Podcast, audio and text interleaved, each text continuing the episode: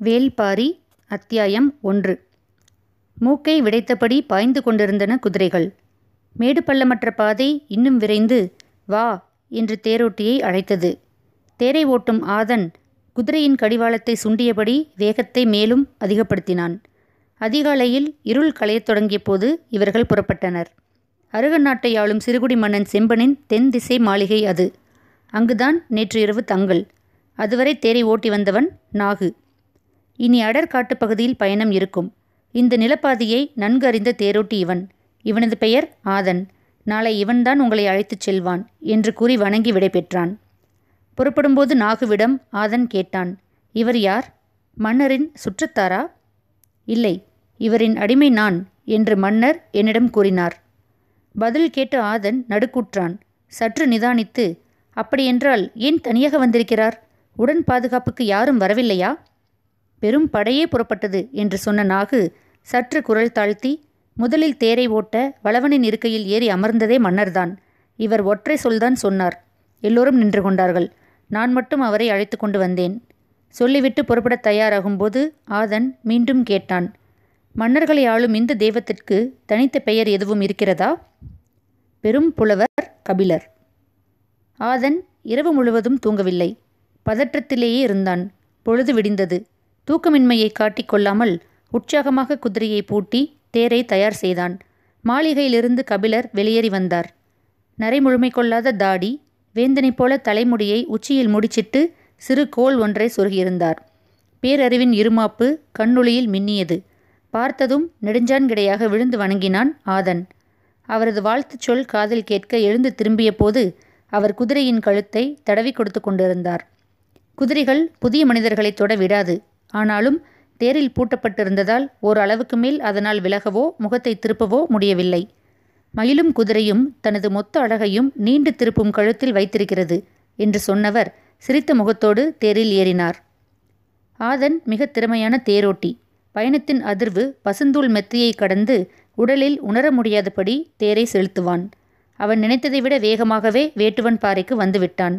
அருகில் வந்ததும் வேகத்தை குறைக்க கடிவாளத்தை இழுத்து நிறுத்தினான். கடிவாளத்தில் இருக்கும் பூண் எழுப்பிய உலோக ஒளி தனித்து மேல் எழும்பியது. தலை தூக்கி பார்த்தார் கபிலர். எதிரில் இரு சிறு குன்றுகள் அதற்கு பின்னால் அடுக்கடுக்காக மலைத்தொடர்கள். அதன் உச்சி வெண்மேகத்துக்குள் மறைந்திருந்தது. மேலெழும்பிய உலோக ஒளி மலையோடு மறைந்தது. ஐயா இதுதான் பச்சை மலைத்தொடரின் முன்னால் இருக்கும் வேட்டுவன் பாறை. இந்த வழியாகத்தான் பாரியின் பரம்பு மலைக்கு போக வேண்டும் என்று கேள்விப்பட்டிருக்கிறேன். கபிலர் வண்டியை விட்டு கீழே இறங்கி பார்த்தார். கண்ணு கெட்டும் தூரம் வரை மலை விரிந்து கிடந்தது. நீர் வற்றிய காட்டாற்றை கடந்து வேட்டுவன் பாறையில் பாதி ஏறுவது வரை ஆதன் நின்று பார்த்து கொண்டே இருந்தான். இதற்கு முன்னால் பரம்பு நாட்டுக்கு போனது கிடையாது. பாதை எவ்வளவு தூரம் இருக்கும்? துணைக்கு யாராவது வருவார்களா? போய் சேர எத்தனை நாளாகும் என எதுவும் தெரியாது. தன்னந்தனியாக எந்த தைரியத்தில் இந்த அடர்வனத்துக்குள் இவர் போய்க் கொண்டிருக்கிறார்? ஆதனுக்கு வியப்பு குறையவே இல்லை. வேறு வழியின்றி அந்த இடத்தை விட்டு புறப்பட்டான். உச்சி வெயிலிலும் ஈரக்காற்று வீசியது. குன்றின் சரிவில் போய்க் கொண்டிருந்த பாதை சற்றே வளைந்து மேல் நோக்கி ஏறியது. பாறையிலிருந்து சரிந்து கிடக்கும் வேர்கள் கைப்பிடிக்க வாகாக இருந்தன. கபிலர் வேரை இறுக பிடித்து விசை கொடுத்து மேலேறிய போது தனக்கு வயதாகிவிட்டதை உணர்ந்தார். உடல் வேர்த்தது. மூச்சு வாங்கியது. நடையின் வேகத்தை சற்றே குறைக்கலாமா என்று யோசிக்கையில் கால்கள் நின்று கொண்டுதான் இருந்தன. சிறிது இலைப்பாரி மீண்டும் நடந்தார். கீழே நீர் வற்றி கிடக்கும் காட்டாற்றின் அழகை பார்த்தபடி ஒற்றையடி பாதையை நோக்கி கண்களை திருப்பினார். செடிகளுக்கு இடையில் ஏதோ உருவம் தெரிகிறதே என்பதை உணர்ந்தவர் மீண்டும் கீழே உற்று பார்த்தார். இவர் நடக்கும் பாதையை நோக்கி ஓர் இளைஞன் கையில் வேல் கம்போடு சரசரவென மேலேறி வந்தான். கபிலருக்கு அவனது உருவம் பதியவில்லை. அவன் வந்த வேகம்தான் பதிந்தது. மேலே ஏறியவன் கபிலரை கடந்து முன்னால் போய்க் கொண்டிருந்தான். நின்று பேச அவனுக்கு பொழுது இல்லை. நடந்து கொண்டே கேட்டான். நீங்கள் யார் என்று தெரிந்து கொள்ளலாமா? கபிலர் கண்ணிமைத்து அவனை பார்த்தார். பதில் சொல்வதற்குள் மறைந்து விடுவானோ? என்று தோன்றியது. குரல் உயர்த்திச் சொன்னார். கபிலர் நான் பெயரை கேட்கவில்லை. யார் என கேட்டேன். எதிர்காற்றில் சற்றே தடுமாறினார் கபிலர். தடுமாற்றத்திற்கு காற்று காரணமல்ல என்பதை அவரது மனம் சொல்லியது. நான் புலவன். பாணர் குலமா?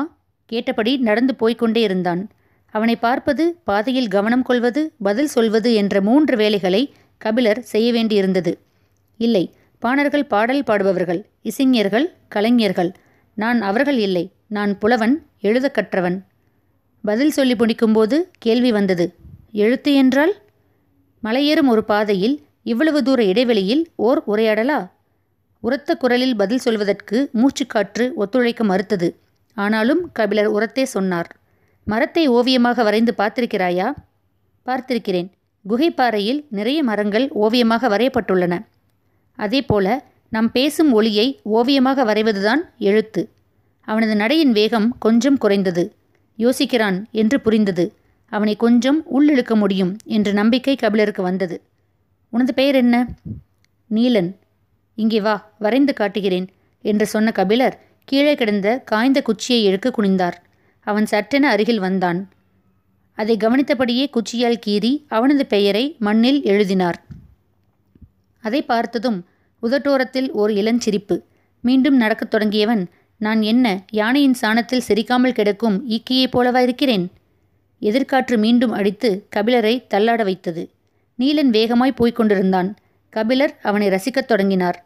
அவனது வேகம் இறுகித் திரண்ட உடல் வீரனுக்கே உரிய மிடுக்கு சிறு கண்கள் உள்ளத்திலிருந்து உருவாகும் கேள்விகள் அவன் கையில் இருக்கும்போதே வேல் இவ்வளவு வேகமாக போகிறதே அவன் எரிந்தால் எவ்வளவு வேகம் கொள்ளும் என யோசித்த கபிலர் இந்த இடைவெளியில் கேள்வியை நாம் ஆரம்பித்து விடுவோம் என முடிவு செய்து உனக்கு மனமாகிவிட்டதா என்றார்.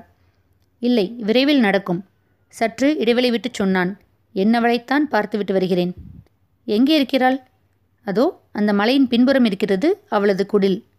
அந்த மலைக்கு பின்புறமா? ஓசையின் நீளமே உணர்வைச் சொன்னது. நாள்தோறும் இவ்வளவு தூரம் போய் வருவாயா? நாளும் இருமுறை போய் வருவேன். சில நாட்களில் இருமுறை இங்கு வந்து செல்வேன். கபிலருக்கு அவன் மீதான ஈர்ப்பு இன்னும் கூடியது.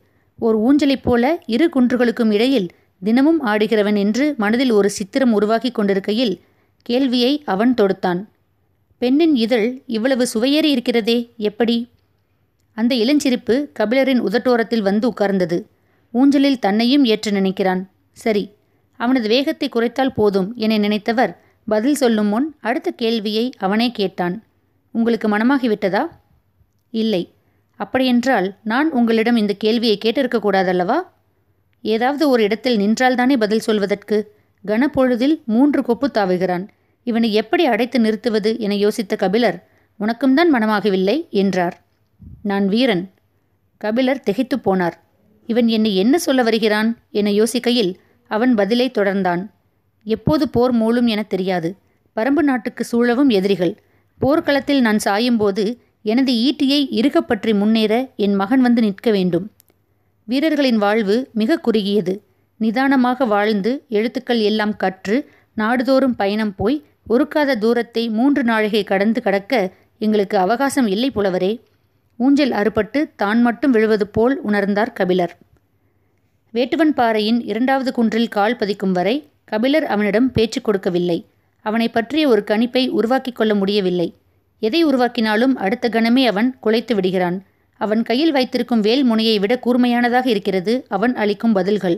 அவனை கணிக்க முடியவில்லை என்பதை மனம் ஏற்கவில்லை. ஆனால் ஒன்று புரிந்தது. அவனது நடை வேகத்துக்கு எங்கோ போயிருக்க வேண்டும்.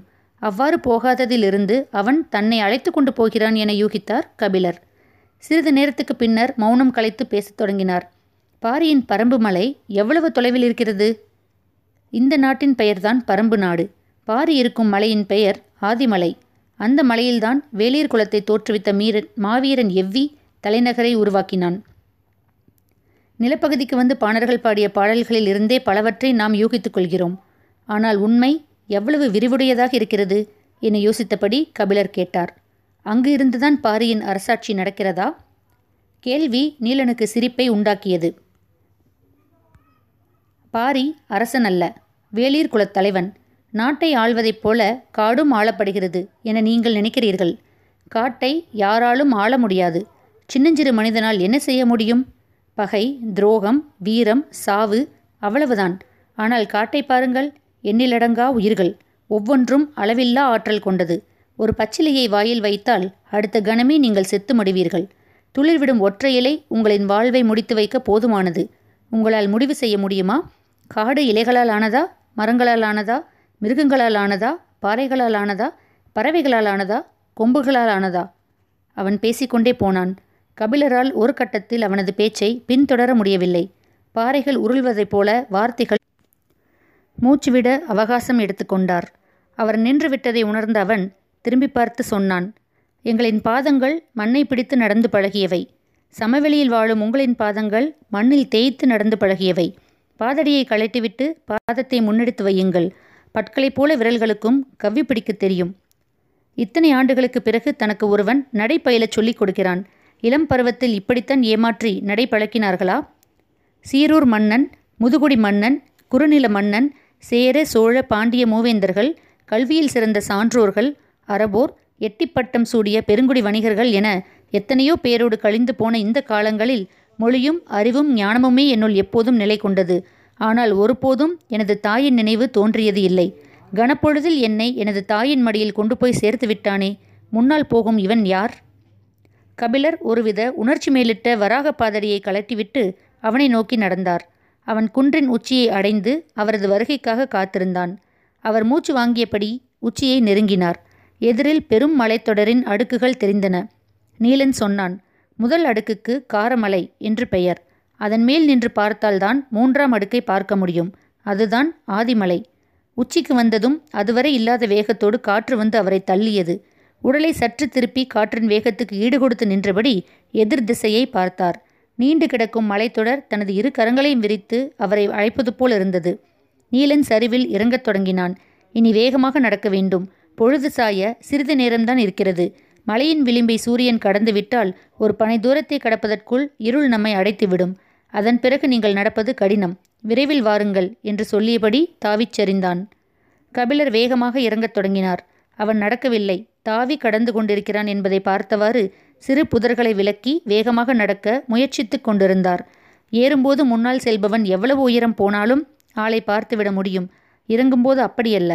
அங்கொன்றும் இங்கொன்றுமாக அவனது உருவம் மறைந்து தெரிந்தது. பேச்சு கொடுத்தால் மட்டுமே அவனை பின்தொடர முடியும் என்பதை உணர்ந்த கபிலர் கவனமாக நடந்தபடி கேட்டார். காடுகள் கொம்புகளால் ஆனதா? என்று எப்படி கேட்டாய்? என்றார். கொம்புகள் என்றால் மிருகங்களின் கொம்புகள் என்று நினைத்து விட்டீர்களா நான் மரங்களின் கொம்புகளை சொன்னேன்.